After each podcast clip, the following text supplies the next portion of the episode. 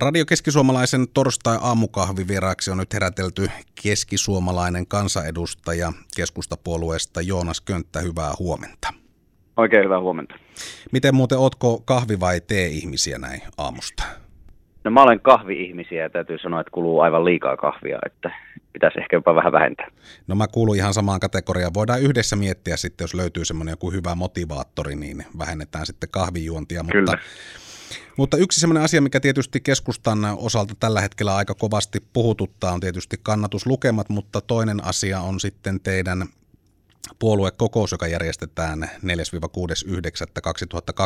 4-6.9.2020 tuolla Oulun suunnalla tai sitten osittain nyt tietenkin tilanteesta johtuen vähän erilaisillakin versioilla, niin eh, siellä valitaan uutta puheenjohtajaa ja nyt on sitten eh, alkanut tulemaan näitä tämmöisiä tietoja ulos siitä, että ketkä asettuu kenenkin puolelle tuossa asiassa. Mm. Miten sä Joonas Könttä itse näet, onko Petri Honkonen semmoinen ehdokas Keski-Suomesta, että sen taakse Keski-Suomen keskustan edustajat asettuu?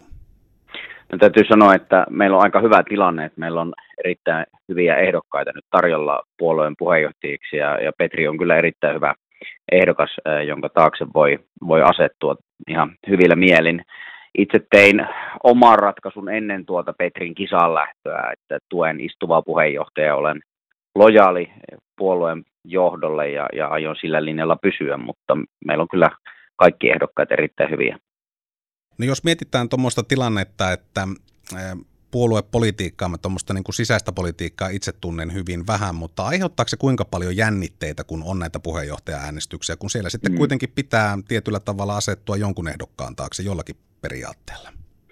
No tietysti sehän on ihan ihmisen omissa käsissä, että kuinka julkisesti sitä asettuu kenenkin taakse, että loppuviimein kukaan ei tiedä kuka äänestää ja ketään ja, ja eihän sitä kenenkään puoluekokousedustaja ole pakko liputtaa ääneen kenenkään puolesta. Et se on, se on niin omalla tavallaan oma valinta, mutta totta kai aina kun on vaalit ja henkilöistä on kyse, niin siinä myös tunteet nousee, nousee pintaan. Että yleensä se onneksi on niin, että ehdokkaat keskenään tulevat hyvinkin, hyvinkin toimeen toistensa kanssa, mutta sitten siellä taustalla voi tietysti olla vähän semmoisia innokkaita tukijoita, joilla lähtee niin sanotusti mopokäsistä. No keskustan tilanne tällä hetkellä, jos mietitään puolueena, niin tuossa julkaistiin eilen tämmöinen taas, jos nyt järjestettäisiin vaalit, niin miten menisi prosentit. Siellä SDP jatkaisi 21 prosentin enemmistöllä nyt Suomen suurimpana puolueena ja sitten tulisi perussuomalaiset seuraavaksi suosituimpana ja sitten kokoomus. Vihreät ja keskusta olisi 12,1 ja sitten 11,3 prosentin kannatuksella tuossa, tuossa kisassa, niin miten sä näet tällä hetkellä Joonas Könttä, mitä keskustan pitäisi tehdä, että kannatuslukemia saataisiin nostettua ylöspäin? No ensinnäkin noista kallupeista, totta kai jokainen puolue ja poliitikko haluaa nähdä, että oma puolue menestyy niissä, mutta minusta on niin kuin tärkeää muistaa myös se, että vaaleissa ratkaistaan puolueiden koko, mutta täytyy, täytyy niin kuin myöntää, että totta kai niin kuin kalluppeja tuijotetaan myös tarkasti. Onneksi kuitenkin on niin, että, että politiikkaa ei tehdä niin kuin kalluppien pohjalta. Silloinhan meillä olisi erittäin tempoileva tämä meidän niin kuin päätäntäjärjestelmä, mutta mitä tulee keskustaan, niin tuohon nykyiseen kannatustilanteeseen ei kyllä varmaan kukaan ole tyytyväinen, en, en, en myöskään niin minä. Ja kun otetaan huomioon, että hallitus on suomalaisten silmissä aika suosittu, niin kyllähän meidän täytyy töitä tehdä siihen, että ne päätökset, ne hyvät päätökset, mitä hallituksessa tehdään ja ne hyvät asiat, millä yrittäjien ja yritysten asemaa parannetaan, että, että ne niin kuin selvemmin ikään kuin yhdistetään keskustaan. Että tässä on varmaan nyt se suurin pullonkaula, että ihmiset ei oikein eh, ehkä niin kuin, eh, tiedä tai huomaa, että mitkä hyvät asiat ja päätökset juontaa siitä, että keskusta on hallituksessa kantamassa vastuuta. No sä istut myöskin eduskunnan lisäksi Jyväskylän kaupungin valtuustossa ja Keski-Suomen maakuntavaltuustossa. Jos me mietitään nyt alueellisesti tänne kotikunnan suuntaan, niin täällähän vihreät mm. otti vaalivoiton edellisissä vaaleissa ja kunnallisvaaleja kohti myöskin ollaan menossa, niin miten sä näet tämän maakunnan tilanteen poliittisesti? No, jos, jos mietitään Jyväskylää, niin meillähän on aika, sanotaan tämmöinen tiukka se kärki siinä, että yhden valtuustopaikan erolla taitaa mennä nuo valtuuston niin suuruusjärjestys, vihreät, onko SDP, kokoomus ja keskusta se järjestys ja yhden paikan erolla. Että tuota, kyllä meillä niin hyvin tiukka on tässä kaupungissa tuo, nuo vaalit yleensä olleet ja me lähdetään tietysti keskustasta siitä, että me ollaan kuntavaalien jälkeen tämän kaupungin suurin puolue.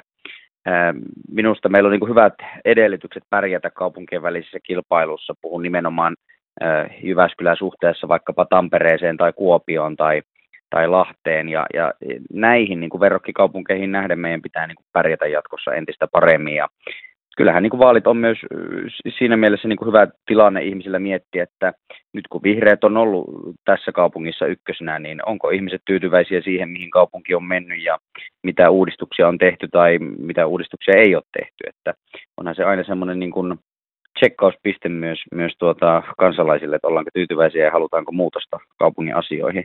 Ja tietysti taas sitten maakunnan näkökulmasta, niin kyllä mä olen aika huolissani siitä, että meillä erityisesti vienti nyt jo ennen koronaa alkoi, lähte, alkoi lähtemään laskuun ja ylipäänsä niin kyllä, kyllä meillä aika isoja haasteita on Keski-Suomena, että me pärjätään, että ihmisillä on töitä ja että tämä maakunta kasvaa tulevaisuudessa. Että ei helppoa ole, mutta toisaalta kyllähän tässä on niin töitä lähdetty tekemään.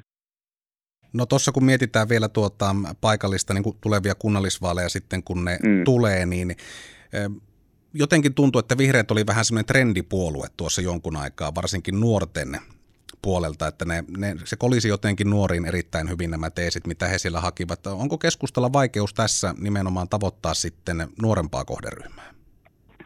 No on, on varmasti vaikeuksia.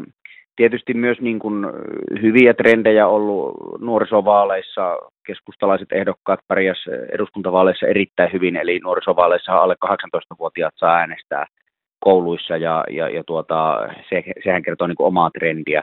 Mutta kyllä meidän pitää niin kuin entistä vahvemmin puhutella kaiken ikäisiä, oli sitten kysymys Jyväskylän kuntavaaleista tai, tai maakunnallisesti laajemminkin, että minkä takia keskusta on, on niin kuin hyvä vaihtoehto hoitamaan vaikkapa Jyväskylän asioita. Ja kyllähän mun mielestä meillä on paras linja siinä, että paitsi että saa asua kaupunginomaisesti kaupungissa ja, ja keskeisillä paikoilla, niin meidän mielestä myös tämmöistä järvenrannassa asumista ja, ja ylipäätään vähän laajemmallakin haja-asutusalueella asumista pitää suosia. Ja musta tuntuu, että tämmöinen niin kuin maltillisuus ja tämmöinen suuri hiljainen enemmistö kuitenkin on aikaa poliittisesti keskellä olevaa, olevaa porukkaa ja, ja kyllä sellaisia me keskustalaisetkin ollaan, että me ei olla ääri-ihmisiä, vaan yritetään löytää kompromissit oikeisto ja vasemmiston välistä ja minusta se on pitkälti myös Suomen tarina, mutta on meillä ollut haasteita nyt viime vuosina sanotta paremmin sitä, että miksi tämmöinen maltillisuus ja toisten kuuleminen on myös arvokasta tänä päivänä, että ei kaiken ei tarvii eikä kaikki olekaan mustavalkoista. Kiitoksia Joonas Könttä, että pääsit hörppäämään näin etänä aamukahvit Radio Keskisuomalaisen taajuudelle seurakseni ja mä toivotan teille oikein paljon tsemppiä, koska tämä tilannehan on semmoinen tämän koronankin tiimoilta, että työt ei lopu ainakaan hetkeen kesken keneltäkään, jotka Suomen asiaa hoitaa. No joo, toivotaan, että tämä tuota, korona, koronatilanne saadaan niin kuin haltuun ja toivottavasti löydetään rokote ja päästään jatkamaan sellaista normaalia elämää, mitä oli ennen koronaa. Että ei ole helppoa, mutta eiköhän me kaikki tehdä ihan puolueesta riippumatta parhaamme.